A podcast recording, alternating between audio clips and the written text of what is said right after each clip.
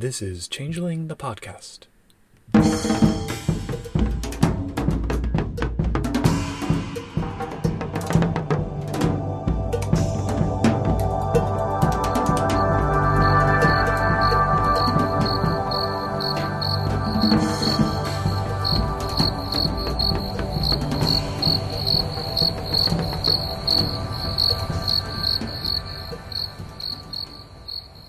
Welcome to Changeling the Podcast. Come for the glamour, stay for the vibes.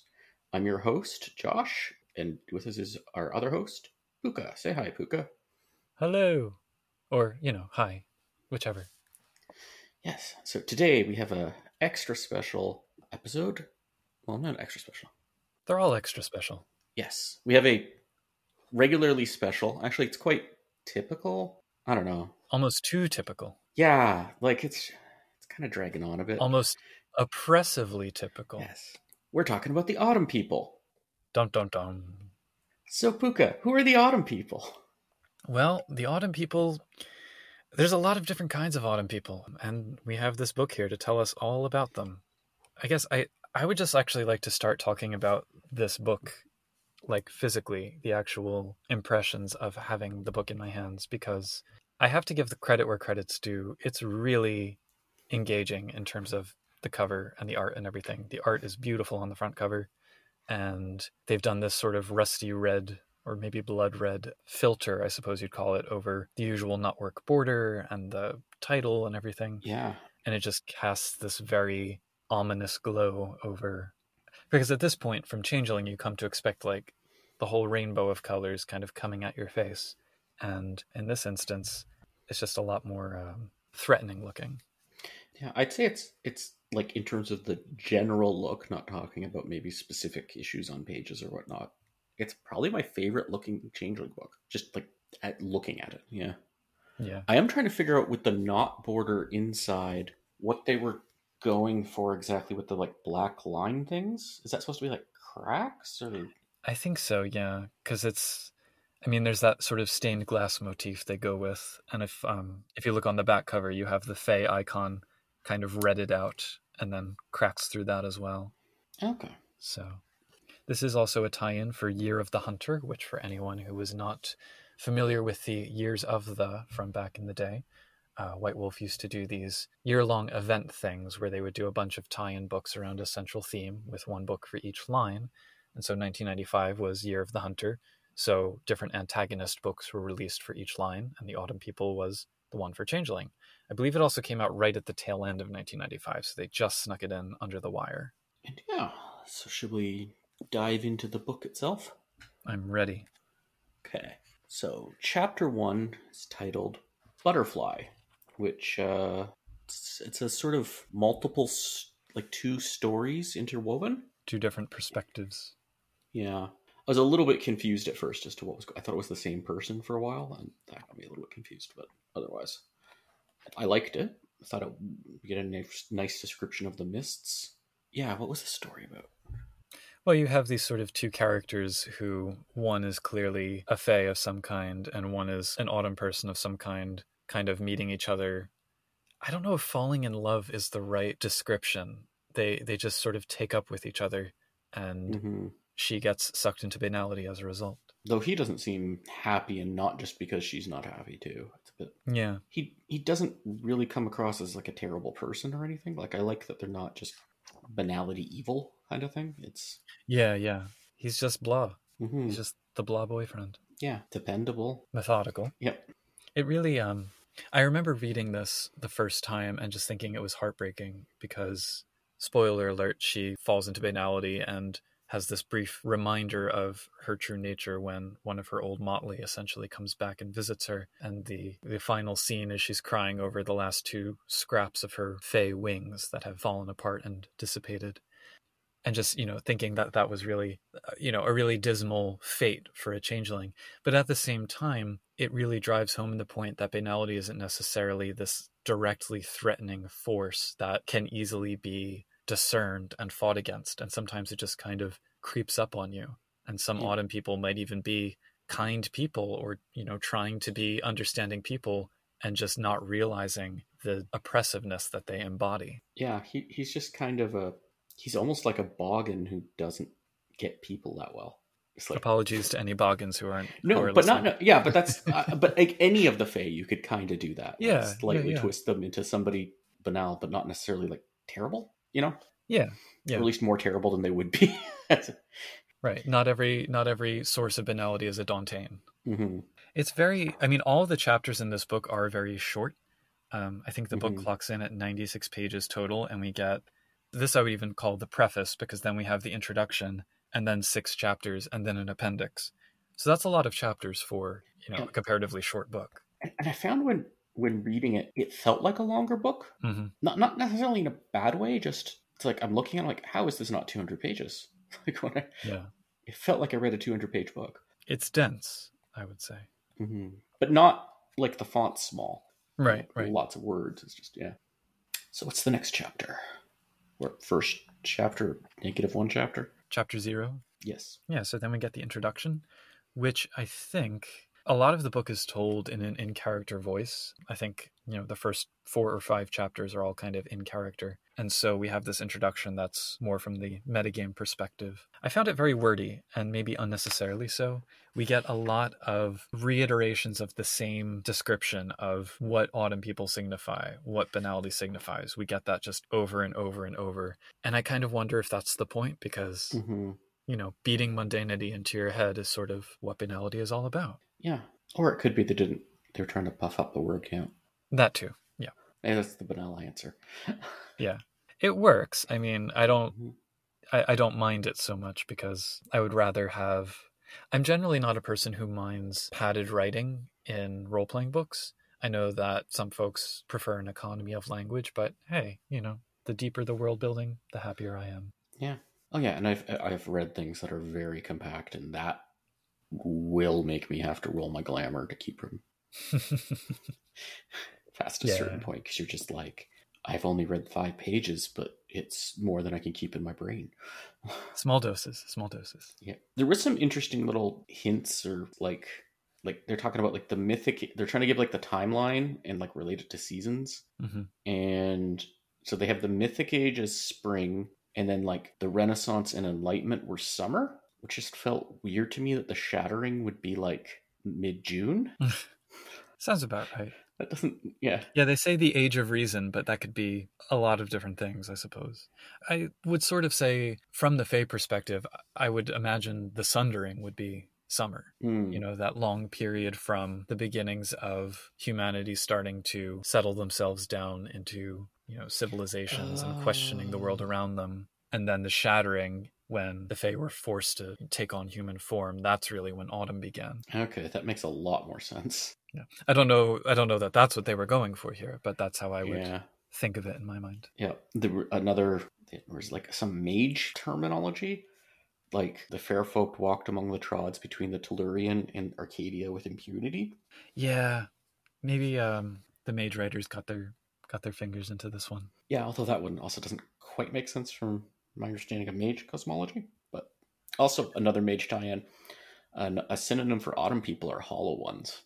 Yes, we do also get two epigraphs from T.S. Eliot's *The Hollow Men*, which I think fits Mhm. better with the Autumn people than the Hollow ones themselves. Yep. We have some Dr. Anton Stark metaplot again, so he's Mhm. probably I think he's turned up more in the books at this point than High King David has. So it makes you wonder. there was some High King David in this book too. Yeah, but this is really this is a Stark book. Yep. Feels weird to say that in the era of the Marvel Cinematic Universe, but Yeah, it was his cousin. Yeah. cut into psychology. So next chapter, chapter one. That's actually chapter one. Watching the window, and so th- th- so this story, like there's a sort of running story about like a former Motley or former Oath Circle or something. it- it's the motley referred to in the opening fiction as well so we Mhm. get in in character narration from other folks in that opening fiction so Yeah. this is arthur fishlips the slua i believe he is yeah, and like he's succumbing to banality, and that picture of him I find is very iconic. Changeling. yeah I don't know. why. he just seems miserable I feel like that. I felt like that some days. I, I feel you there. but there is as a slight easter egg later on in the chapter one of his friends runcible the puka pops up and um, he hides carrots around Arthur's apartment. So in that opening chapter art, you do see a carrot hidden in a wall fixture, which I appreciate. Little things. It's the little things, you know. Oh, oh, that demon thing's got it in his mouth. That's glamour in a nutshell, I think. Well, not Mhm. always, but sometimes. Hiding those little those little bits of magic in difficult places. Yep. Anyway, Uh, This also made me think about like growing up and like just how weird my high school was. Mm. because I think of my high school as one of the lower banality institutional periods of my life. you're very fortunate in that regard. Oh, middle school was brutal, and I had a lot of troubles in university too. But like high school was surprisingly not bad for me. So it's kind of I mean, I certainly I, high school was, you know, I, I- apologies to everyone for kind of going down this memory lane, uh, but high school was just for me at least finding the people who understood me and just latching onto them like a barnacle, you know, hmm. Mm. because the alternative was too horrific to comprehend. yeah. My high school was actually there's this theme going on where I've been like I feel like I'm too much trying to game bana- banality and glamour, even though I hadn't heard of it till partway near the end of high school.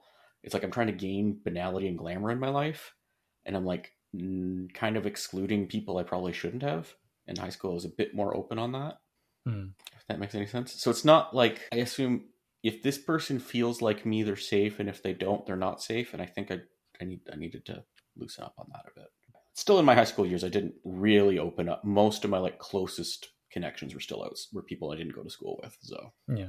and yeah, there's one other thing in this chapter that sort of reminds me, especially reading this era of Changeling and maybe all the White Wolf books. y- You have to be really careful about reading specific lines too much. Like this chapter really goes on hard about how banal television is, right? Yeah. but there's earlier talking about the glamour of like getting up on Sunday to watch the Saturday to watch cartoons Saturday morning. I mean, I remember that fondly. Yes, but I'm just thinking it's more presented like in character and there's a point but there's nuance. A Mhm. lot of this book, I think, in general, Yeah. and not just this book, but I think it's just one little example where you're like, I don't think that's a contradiction. I don't think they don't know what television is, but too close a reading, the wrong kind of reading of the book can get you, at least me, hung up. Yeah. It's also worth bearing in mind that, you know, all these sort of discussions, he's talking about these different life stages, and it reads very much like this book was written 25 years ago, and it, you can tell, you know? Yeah, and there's. It's, it's i think my my experience growing up was sort of similar to this but there are other aspects that just sound very dated to me there's like one point where he talks about in the university oh you have these mindless sorority girls going for their mrs degrees and it's like ah, that's Yeah, my, that's a little my bit- school. I mean, also, also there. This is also like my school didn't really have sororities or Well, right. Uh, Yeah. fraternities or anything. Yeah. But It's not to say that university can't still be banal for people or that there aren't still people who don't squeeze the life out of it to the best of their ability or anything like that, Mhm. but just the the valence of those processes has changed, I would say. oh yeah. Oh, end up like like for example, I took a few engineering courses, and I've known people with engineering degrees that are great and would not count as banal. Mhm. But the people who take engineering courses because they want to make money because they think engineering's the only way to make money, Sure. or their parents are just telling them to take engineering, that can have a bit more banality to it. Absolutely. Anyway, so we have this this exegesis of the different stages of life from the perspective of a slua on the verge of becoming undone. What a Mhm. fun read. Yeah, I can't. I think I think him becoming undone makes him like less gl- depressing though. Probably. Probably. But then he finds a carrot. Yeah. So then we move on to chapter two with more in character narrative from a different voice, from an Ishu who's a friend of the Slua and the Puka who pops in in the middle of chapter one. hmm Lots of characters floating around the book.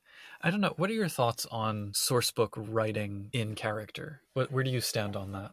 I think it's more difficult to pull off right, and I think this book has parts that do it well and parts that don't. So there's something actually coming up in a future chapter where I'm like, what? But I don't find it like throws me or anything. Yeah. Like as long as like, it's done properly. What about you? I'm generally fine with it. I think it's I think it's better when it's all one or the other by by chapter if nothing else. So like you know when it when it kind of moves back and forth without warning because there are there are books that do that where it's the opening sections are all in character and then suddenly it switches and you're out of character i find that can be a little bit jarring if it's not Mm-hmm. indicated with italics or something i think it is kind of chapter by chapter in this um, Yeah, instance and they have the introduction. yeah, like sometimes it doesn't really even matter because you're getting information that's like an in character figure writing a source book for an RPG. So it's a blurry line. Yeah, and especially when you're talking about like the, the, a lot of this these chapters, even if they wrote it in omniscient third person narrator, the narrator Mhm. still wouldn't be omniscient. Yeah. If for no other reason than RPG writers don't tend to compare notes on everything, hmm Or remember notes of everything. even their own things. Yep. Regardless, in this instance, we get sort of a history of banality, which is interesting. hmm I do like that they include the line science and technology did not themselves cause banality to rise, which, given the overall anti technology, anti science bent of the world of darkness that people often call out, you know, it's nice to see that kind of counterpoint because it drives home the fact that it's more about how people use those things and their attitudes towards them that have defined things like the sundering and the shattering and the approaching winter Yeah. and banality. So it's very personalized. Yeah, and it even like presents technology and science as being originally created by the Fae, Yeah. which again could be. Yeah. I think their a heavy dose of that uh, fallible narrator is important for that one, but Absolutely. And to your point about the engineering courses, you know, there are things that that signify glamour to some people and signify banality to others, and a given person can have both things within them, yeah. you know. But at the same time, like if you're in this course and experiencing this particular situation, I think there's less disagreement over what that situation was, if that makes sense. Sure. Yeah. We get some stuff about the Dantain. A Dantain's capabilities are distinguished from her Kithane brethren by their ability to use banality for their own purposes, to draw strength and power from their connection to it. So that's something.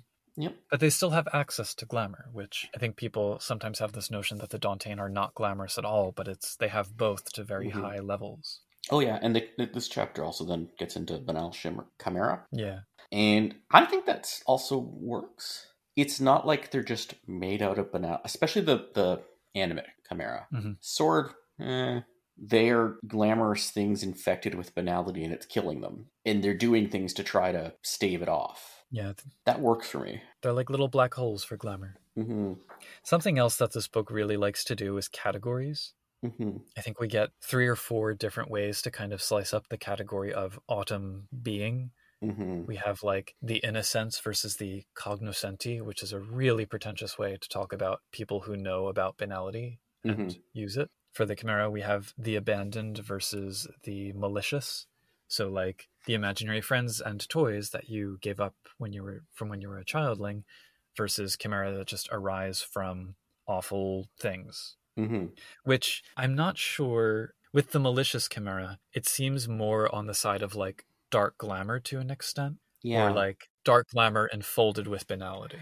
and, and some of it's not even the description seemed like they could be um, a glamorous image of the fear of banality Yeah, yeah, that's a good way to put it. yeah i'm still not a fan of the gray sword though The Grey Sword, I need to call attention to uh, what the Grey Sword actually does, which is that if it hits a Kithane, it gives a permanent banality dot every time it hits.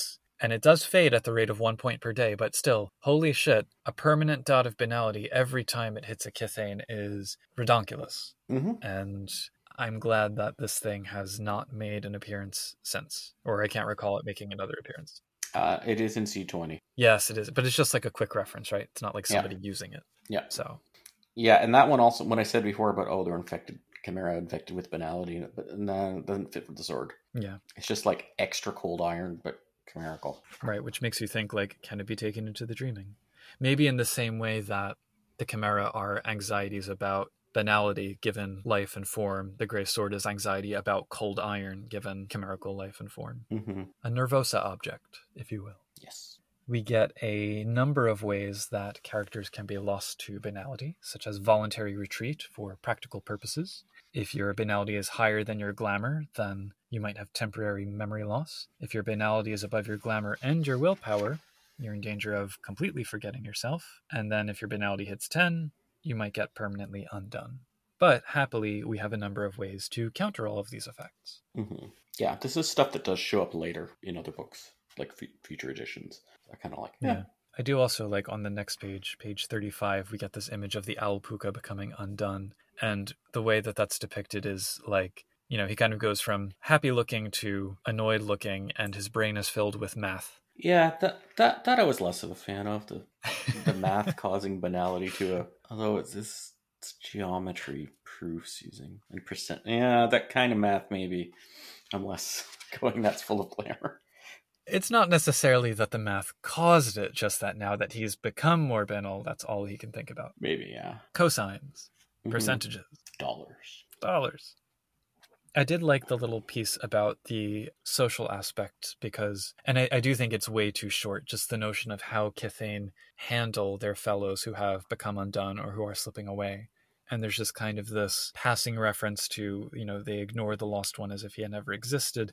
And I think there's so much more to unpack there Mm-hmm. you know there are references elsewhere about changelings who go out and try to rescue people from being undone so to just kind of say oh yeah they just kind of pretend it's not happening and maybe just cut ties with that person i feel like it's a much too cut and dry way of dismissing that aspect But I could see also like you don't talk about them in polite company kind of thing is maybe the Still, though. norm. Yeah, it's brutal and yeah like if they died, I don't think they'd act that way. no of course not they'd have a wake Mm-hmm. Mm-hmm. Yeah, when I've done it with, like in LARPs and things like that, what usually ends up happening is treating undoing like death, Mm, like you would have a wake or something like that. but they're still there they're just you know But are they? Is it them? well that's that's what i wish that they would go into more Yes. the different sort of philosophies that changelings themselves might have. But anyway, that's uh, that's chapter two. So, yes. Next, we have Chapter 3 Gathering Leaves. And this is when things started getting really confusing for me. So, Uh-huh. it is once again in character. is it? So, there's this introduction piece from Runcible Puka Noses. And I'm like, oh, so they're just, okay, this little like blurb, and then it's getting into it, right?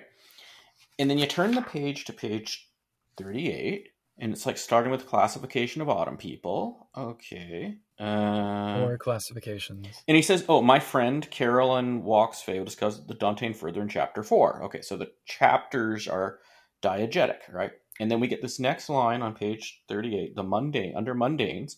Take a look at your stack of White Wolf books. If you flip through the, I'm like, wait a sec, what is this? The Puka writing this? Is the Puka breaking the four?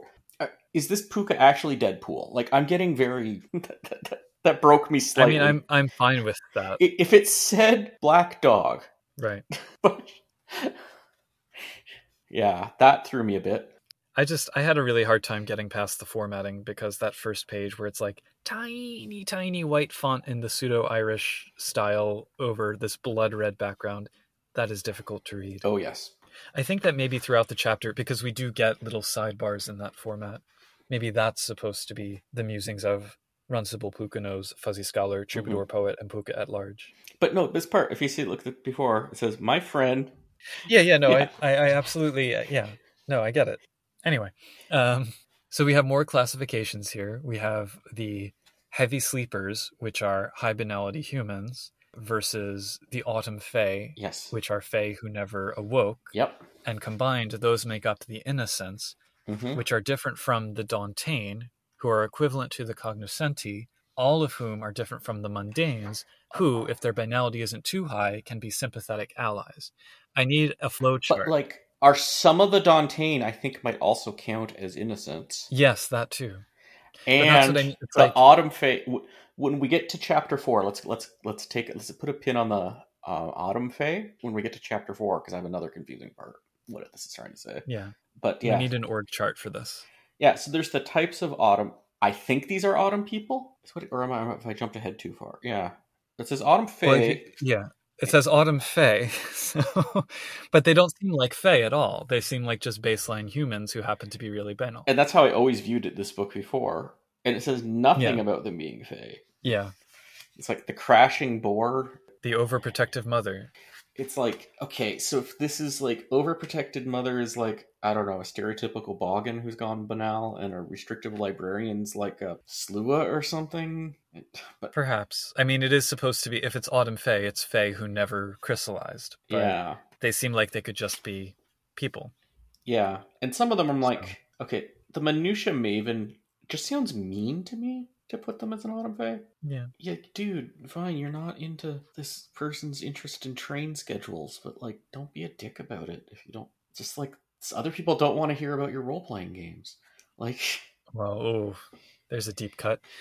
Yeah, no, uh, some of them. So just just to recap, we have well, actually, first we have a sidebar for the heavy sleeper, but we don't actually have a full description of the heavy sleeper. We'll get to that later.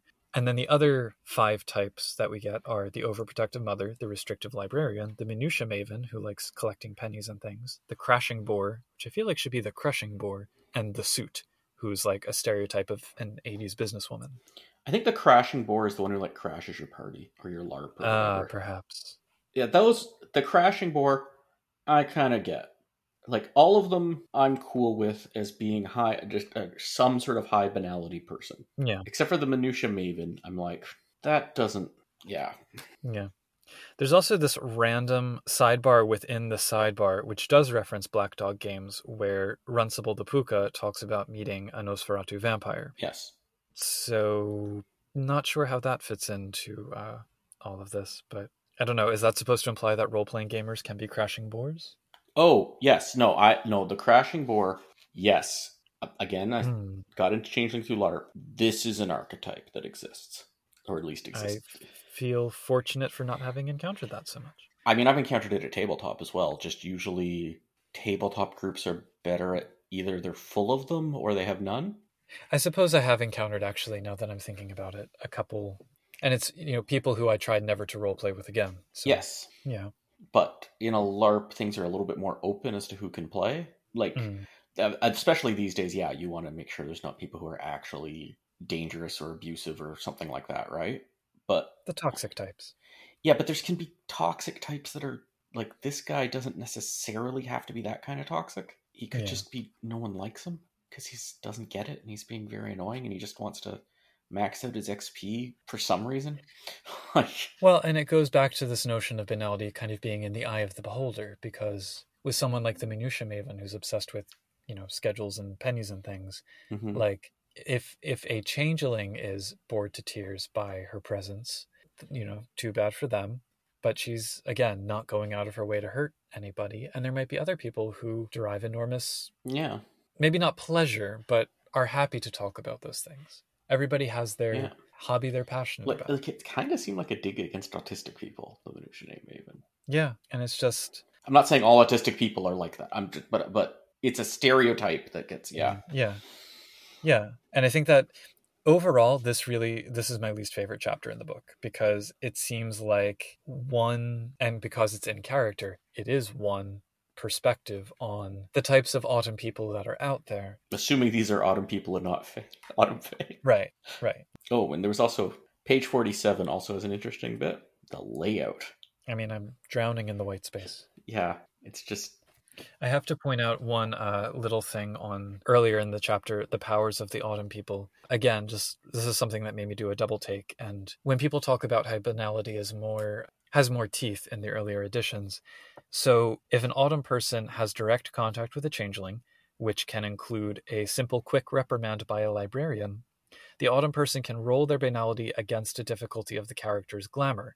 Each success causes the character to gain a point of temporary banality.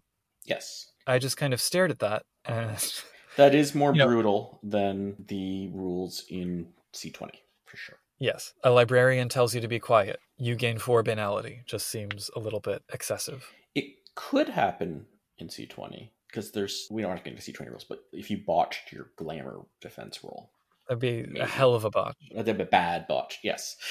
Yeah.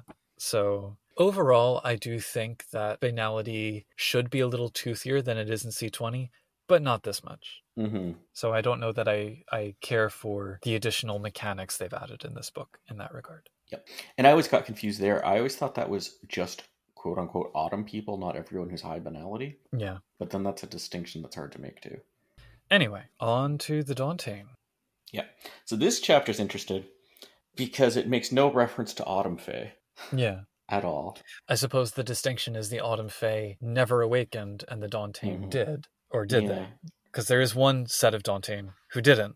So I will say, though, there's a note. Um, I don't remember if it's this chapter or earlier in the book, but there's this bit about how the Dauntain, you know, some of them kind of use their abilities unconsciously, and it talks about them manipulating societies to their own ends to increase banality and I just feel like that ascribes them more power than they need to have because you overall, the bleakness of Changeling, I think, works better when it's just kind of natural, when it's not Mhm. given that kind of active intentionality behind it. Like there are certain things. There's there's one category of Dantain, the black magicians, who know full well what they are and full well what they're doing, and they're using banality purely to scrape together more power hmm and that as a very specific type of enemy, I think is fine. But the Yeah. other ones, it's kind of like with the whole like Anton Stark plotline, they just feel too organized to me. Yeah. Each of the the different dooms. Yes. Well, it, all, it does say these are not all the dooms explicitly, but like they have the whole like write up about the other types, and I'm like, no, don't no. How would the lost even know about the other? Like the distinction between the cursed and black magicians? Like what? Right. That that doesn't work. Yeah. Oh, and, and to your point about layout, we have some very chunky bits of white space in here too. Mm-hmm. It is making me feel better about like how I've been doing my uh, working on slowly on my STV supplement because uh, at the very least it wouldn't be any worse than this uh, the way I'm doing it. Huzzah! with the auto generated layout. But So we have six dooms. Mhm. We have the Lost, who. So the Lost sort of awaken and then can't deal with it, and they retreat into banality. Mhm. and that's the Then Anton there's- Stark type, I think. That sounds correct. Yeah. Yeah, I mean, as much as these dooms are kind of presented like splats, it is important to remember that the Dantain are individualized. They're more, I would say, analogous to marauders in Mage than, you know, the Nefandi, to use another Mage example. They each twist their Fey nature in their own way. Mhm. They each have their own individual perspective on glamour and banality in relation Yeah. to themselves. And it's very clear So- if you want to have a different kind than what's in here, like go go right ahead. That's fine. Yeah. It's just here's some examples of common groupings. Yeah. Then we have the cursed who take on banality out of vengeance towards others. I think their oath is it's not good oath. Like I feel like these that oath should be tempting. It's Mm. not. A lot of oaths aren't nearly as as tempting as I think the book wants them to be. Mm-hmm. So. so yeah, the, the cursed yeah the cursed are the ones who are so angry they're going to use banality to attack someone basically, Just anger personified. which is getting actually close. I am currently running on one-on-one changeling game with one of my kids, Yay. and his character's going down that path. Oh no. He's already he, he started with the oath of crossblades. oh no. Well, I mean that's that's a direction for the game to go. That's that's a possibility. So And it's one on one, so it's less problematic than in a group where that could Yeah. derail everything for everyone else. So then we have the black magicians who are just they they take banality on because they want the power. And they're they're my favorites actually because they make the most sense to me. They just they're the mustache twirling Mm. power by any means necessary kind of villain and I think that that's straightforward and easy for players to understand and can get you some really threatening supervillains. So then there's the nihilists who get depressed. Which I think are one of my favorite Yeah. of these types to use, I think. Because it's um it's not like they're intentionally doing anything. Yeah. And it's but you still have to deal with it somehow. I feel like Arthur the Slua from chapter one is on his way to maybe becoming a nihilist. I mean, like a, a nihilist with a Mhm. capital N. Yep. Y- Otherwise he's just a slua. Then we get, uh, There's the apostates. yeah, I think they have the shortest write up of any splat I've seen. Yeah, and they're maybe the ones that need the most because like Yeah, w- it, it's like a shared delusion among them like it's an actual it's the closest to like an actual social movement of Dantean. or religion even. This notion yeah it's a of religion of banality will get everybody back to Arcadia somehow. yeah which i think shows up in later shadow court stuff and then the typhoids who are just around banality too much, which kind of makes you wonder why they just don't try harder to get away. But I suppose it's not always an option. Well, it's also like the the typhoids feel like at least two different kinds of very Right. distinct types. Like I played also in a crossover game, uh, Red Cap, who is going down the typhoid route Ah, because you develop a taste for vampires, literally. chomp chomp. But uh, that's somewhere between typhoid and black magician, really. Yeah, yeah, yeah. A ghoul changeling would be in this. Intentionally, but he's also like a hunter of vampires. So intentional ghoul, black magician, unintentional ghoul, typhoid, Yeah. something like that. But there's also some intentionally. There's some of the typhoid stuff makes them seem like there's some intention in there. I get confused by that. Yeah.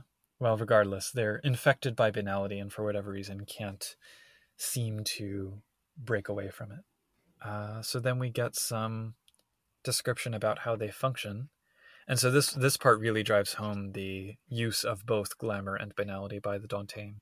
I do Mhm. like that they so they rend glamour from dreamers and then they regain temporary banality through tedium with a capital T, which I found amusing. Yeah, th- this stuff because of the system nature, it's very one e changeling. You'd have to modify it for use. Yeah. But the the rending thing makes me wonder. Like, first of all, that does just kind of seem like ravaging to me. Yeah. I don't, I don't, or maybe a type of ravaging. And then it's like talking about can can changelings ravage changelings? That's an excellent question. I don't think so, though. No, not really, because, like, Because it talks about them doing it in this book, does it? or at least rending works on changelings. I think it just says dreamers. Oh no, yeah. It should be noted that rending is just as effective on changelings as it is on dreamers. I never noticed that before. They might be unique in that regard that they can absorb glamour from changelings. But I suppose they don't. It's different from regular ravaging in that the banality is just kind of from them being there. It's not like they're forcing their banality like ravaging does into the dreamer in order to push the glamour out and eat it. Actually, no. You, you have to have a conversation, and then during this conversation, the Nantain must proceed to cause the person to disparage about their own works or self worth.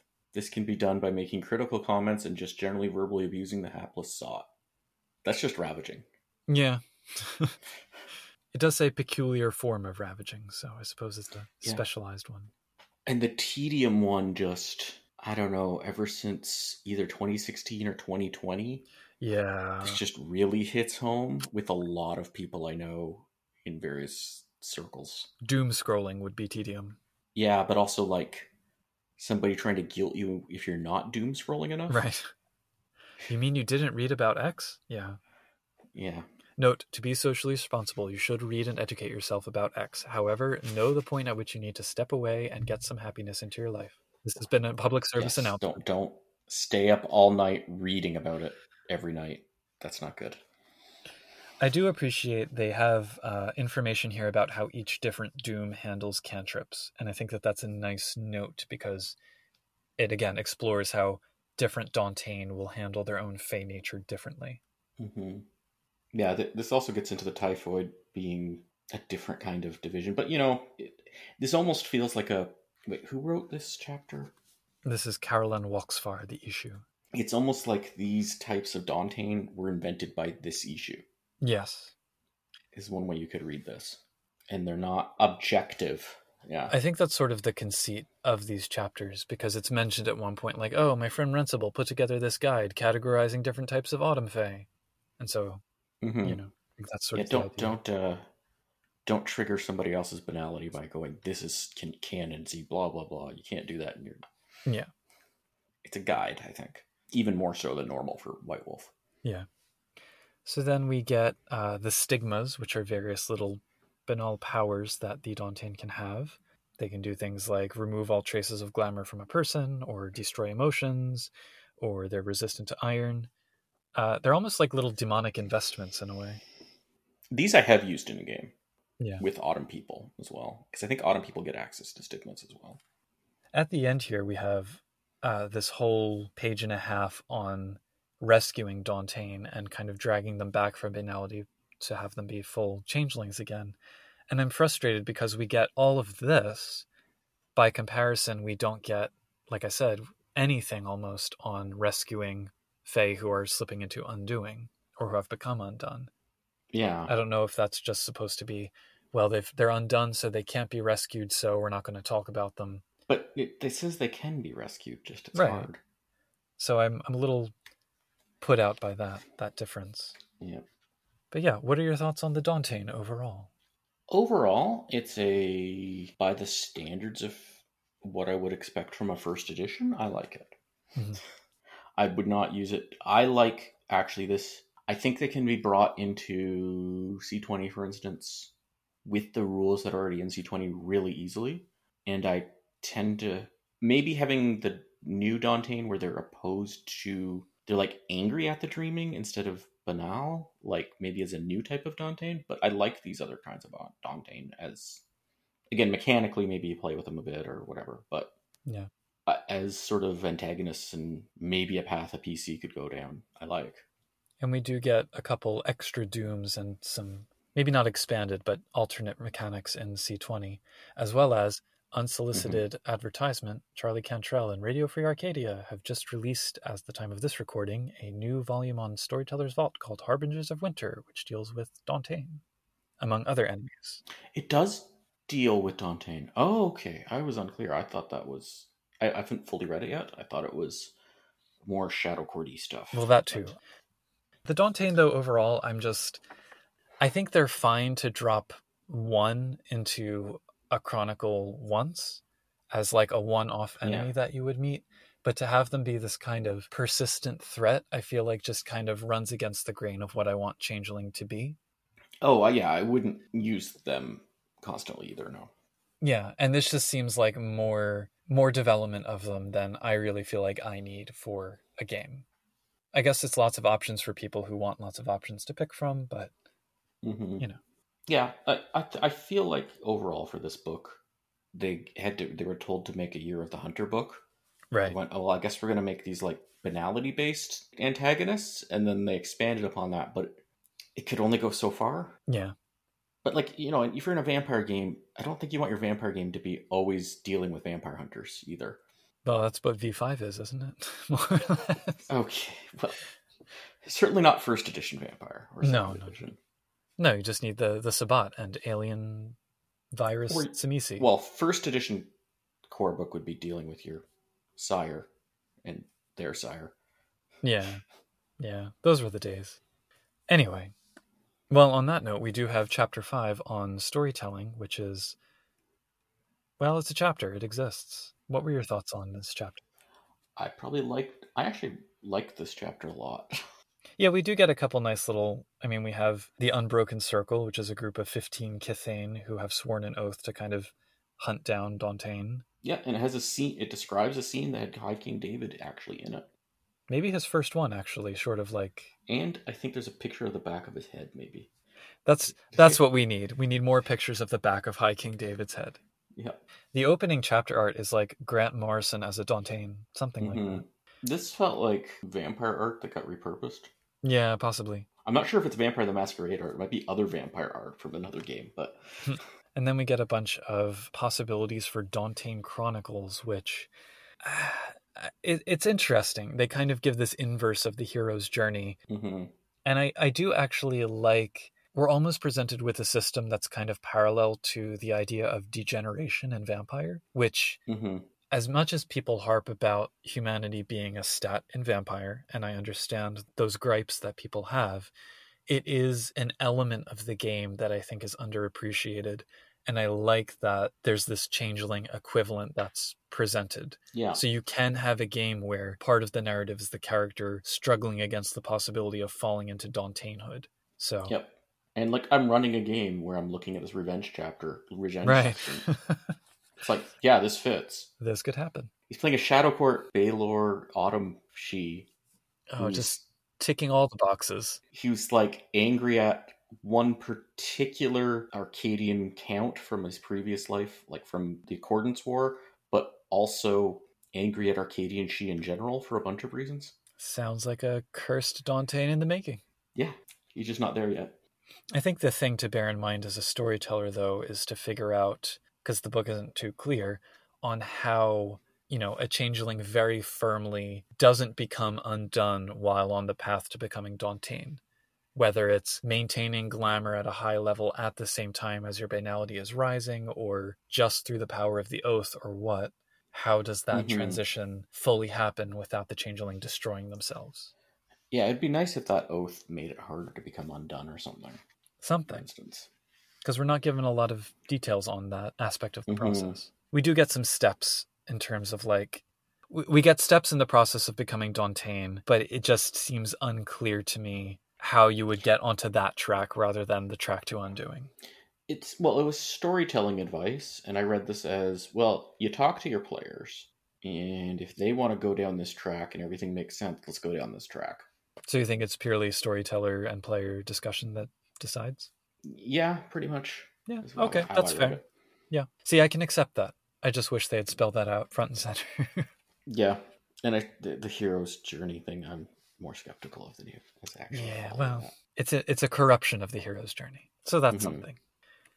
Anyway, then we get chapter six, which is probably the shortest chapter in the book at a full five pages, I think. Four and a half. Yep.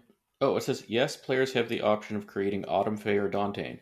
That storyteller section. Did it have anything on playing Autumn Fae? I don't believe so. Okay, so that's my one complaint about that chapter. My big complaint. Fair. Anyway, this really just consists of the two, even though it's supposed to be three agendas, which are sort of the Dantean art equivalents. So, in the early days of Changeling, there were some issues with layout and editing. And I believe this is the only time I can think of in in Changeling, certainly, maybe in all of like early White Wolf, where we later get an errata section uh, in another book with the material that has been cut out, and it's like several pages. Didn't they do So- something like that with Land of Eight Million Dreams? We can get to that later when we get to that book. We But I can. thought that missed something too. Yeah, the Webcraft, which I spent a good ten minutes reading that over before I figured out what was going on. Yeah, So yeah, they, they show there's three there's listed three of these agendas. agendas, which are kind of like arts, but banal. So you have the burnout, stellify, and webcraft. And you know, I'm like, eh, as st- eh, arts, I mean, this is a first edition and whatever, right? Like, I'm not really big on at least how it's written. Although, I do like that you had to be a three point, you have to have th- at least three dots in computer to like inflict banality over the internet. Oh, those were the days. I feel like that you don't even need one dot these days. Oh, the '90s. You don't even need someone to do that. The internet itself inflicts banality on people. Yeah, I do think computers should be moved into skills, and then anyway. Wow. but yeah, the webcraft was eh, so it says the title webcraft, one like two sentence paragraph, and then the next paragraph, which doesn't have any like break, i- is about something else. Yeah. And, but that one webcraft being is all referencing the the Weaver from Werewolf. Yeah, which I found bizarre. I mean, I I guess it's like a moment of crossover that they wanted to include, but still, it's it's jarring. so, Jumped out because nothing else in this book has that. yeah. I could tell. or any other book for that matter. I can't think of the Weaver coming Yeah. up in any other changeling context. Anyway, that's it Mhm. for this chapter. Actually, I did just flip back and they do say there there are Autumn Fae character creation rules and it's a bare three sentences snuck over a page break. So easily missed. Oh, which which chapter? So it says creating an Autumn Fae uses many of the same character generation rules as generating a normal Kithian character. The player's storyteller may choose what Kith the character would have been, but the character gains no benefits or penalties from the Kith, so you ignore the birth rates and frailties. The character doesn't gain any arts and realms, and they can't cast cantrips, but they may choose one level of agendas. So it's essentially create a character, drop the arts, pick an agenda. And that's the only difference. Oh, the agendas don't use the bunk system, right? I guess they wouldn't use bunks. That doesn't make sense. And they don't use realms. I don't know if that makes me like them more or less, but I don't find them necessary at all. I think in C twenty we get ruin is the is the only one in Mhm. the core book, and that one seems a little bit more thought out. This Yeah, is just that's- kind of like this is almost like a, a discipline from Vampire more than anything else. and it seems like overlapping what it uh, it's structure different, but overlapping what it does with those stigmatas. Yeah, yeah, yeah. Like nothing really. Yeah, ruins different. Ru- Ruin is an art that's of banality, Right. Kind of. And then we conclude with an appendix of infamous Dantain and others. I'm going to get to that Yeah. Oh, others in a sec, but in the meantime- I had a note on that too. Are, do you have any favorite Dantain from this section? Because I sure do. Um, I, I I think Changeling does Sam Hay- Hate better than uh, with the uh, Landrin. yeah, Landrin's pretty good, but the one the one who I like most is Joseph N. Nocenti III, who we have a huge amount of backstory for. Yeah, But notably, he is the only example of a banal of a Dantean Shirhain, and Yeah. one of the only Shirhain in the entire game as well. So Mhm. you know that's something. But yeah, as as an enemy, he's the Dantean that I would drop as like a big bad into a game Mhm. because he's just he's a Liam She who is full black magician, glamour eight, banality eight, willpower ten, lots of arts at level five, good luck players. So I have a question about Brand the Burning Wrath. That's the red cap. in yeah. C- yes, he's a red cap wilder. In C twenty, should he be tied to banality at all, or is he just a really nasty, hungry red cap? He could just be a really nasty, hungry red cap, but in this instance took the oath of whatever. No, it's Oh, Uh, the called. cursed. Yeah, Yeah. Distinctions fuzzy, signs unclear. the bastard cop. I mean, eh. Yeah. well, it's not saying I wouldn't use those stats, but yeah. And then we have a non-Dantean, which took me a bit to catch. I am very confused by how this character is supposed to work. So this is Alex Hayward, who is the gothiest goth that ever gothed to goth. Yeah, I'm like, obviously, this, I'm like, how's a slua supposed to sing? Wait, he's not a slua. Yeah, he seems to just be so he's a hedge magician with Kenning, who's human but has legacies. Well, okay, that that is fine because you're making the character with change the rules. Like that's how you'd make mortals if you're strictly using just changeling. I suppose. But like it's he's got banality four, Right. And that's lower than many changelings. So so why is he? He's a he's a hunter of changelings. Okay, and he has a Fuck. band of Dantean cutthroats. For his powers of cursing, you're encouraged to look out the quick and the dead, which I think is a wraith supplement. It's just a very confusing. I think he does actually pop up somewhere else in the books. I'm struggling to remember Mhm. where. Narratively, he's a compelling character in the sense of he was ravaged by a bunch of unseelie fae swore to destroy these these changelings that killed his girlfriend and has these hex powers that he's going to use and falls in with this group of Dantean. I find all of that as compelling or more compelling than the whole Anton Stark stuff. Mm-hmm. Yes. But just mechanically giving him stats in this way is very confusing. So yeah. I mean Yeah. everything in here with the stats. I mean now that we're two editions later, yeah, hindsight's 2020. well also none of it's useful straight out of the book you have to modify it anyway but yeah his uh and he didn't mention picking up i don't remember mentioning picking up any occult powers so why does he have like numina Oh, his grandmother taught him. oh right his grandmother, quote, a true strega. So he also has contacts five, which seems a little bit ridiculous for some goth band leader. i mean he was getting pretty famous I suppose. and then he was like leveraging that fame to hunt down things so like But he has no allies and no fame, just contacts and resources. So did they have allies in fame back then I believe so. yeah I mean, if mechanically we're bringing in if we're bringing in powers from Wraith, we might as well bring in backgrounds from vampires. So yes yeah mechanically okay i agree completely with i wouldn't use any of these out of the box but I would use Joseph Van Nocenti the third out of the box.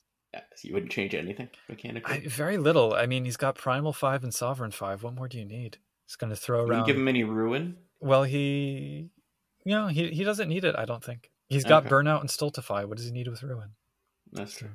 Charisma five, manipulation five, appearance six. Like he's just gonna be wiping the floor with players. Anyway, and Yep, he's your big bad too. he wants to assassinate King David, and he's functionally immortal. Mm-hmm. Did we ever get stats for King David? I don't remember. Uh, I think we might in time of judgment, but that's way down the line. So, Oh, okay. Yeah. but yeah, Alex Hayward, the goth band leader, is the last page of the book. There's no ad. There's no daunting character sheet. Just Mm-hmm. blank white space, and then Yeah, I think zoom. if they wanted to push up the page count, they could have put in a character sheet, something. or maybe that web craft art Yeah. or web craft thing. Well, we can cover Webcraft when we get to the player's guide, so Yes. stay tuned, listeners. Anyway, so what are your thoughts on the book overall?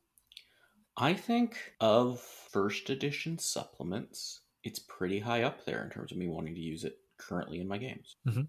Yeah. Um, there's flaws with it we've addressed, but like fine. Like it's not. Yeah, there there are some issues, but it's nothing catastrophic, and I think it's quite usable. Yeah, it's a very thorough antagonist book, which, hmm given that that was its intention, it, it works. There are lots of options and interesting ways of handling some of those options. Yep. And like how we, how we said, it is padded out, but it, it isn't. Still not that long. Yeah. It felt it felt a little scattered to me, particularly Mhm. in the way that some stuff kind of got reiterated while other stuff didn't get described fully. There's a lot of mechanics just kind of appearing in the middle of a paragraph. Yep. And it, they're not really laid out to even realize you're reading mechanics. Right. And they're in character voice, so it's like at the same time that the Puka is talking about Yeah. his exploits with biting Dantain, he suddenly says roll perception and occult and you say what? yeah. Uh, I'm like, sh- should I allow Puka to break the fourth wall in my game? Is that like one of their hidden powers? Like Slua talking You to ghosts? absolutely should. Yeah. Absolutely.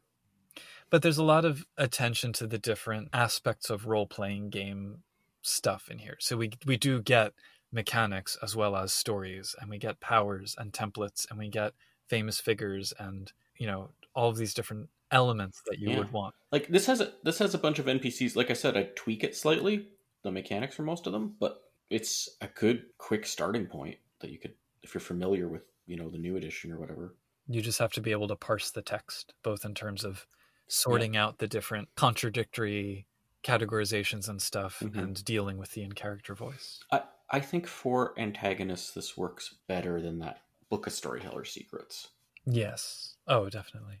like book of storyteller secrets like oh we could repurpose this autumn people i have used in games before and i will continue to use in the future Yeah. even if it's not every chronicle i would definitely pull it out sometimes and use it it extends a lot of the ideas that we talked about with Book of Storyteller Secrets in in productive Mhm. ways. So Yep. But doesn't need Book of Storyteller Secrets to use it either. exactly, So, yeah. Four out of five butterflies, yes, I'd give it a yeah four out of five. Sounds good too. as long as you're running a game that involves the Autumn People, which isn't by any means necessary Yes, I mean if you're running a long enough chronicle, you'll probably use it at some point, at some point. or at least the co- top. Maybe not the book, but you'd use the either Dante or Autumn. I think you do need Autumn people at some point in your chronicle. Yeah, At least I would. I don't think I'd want to do Changeling that's like strictly in the dreaming or something, hundred percent of the time. nor would I. Yeah. right on. Is there anything else we need to say about this piece of text? No. Uh, again, you know, if you're running Changing the Dreaming today, you can get the PDF on Drive Through RPG for a reasonable price, I think. I imagine. But where you come across it, the hard copy, whatever, like for the right price, it's worth it for sure. Yeah. it's an extra extra tool in your toolbox. Okay. So once again, this has been Changeling the podcast. I've been your host, Josh, And I have been Puka. and don't let those stigmatas make you forget. Keep on dreaming.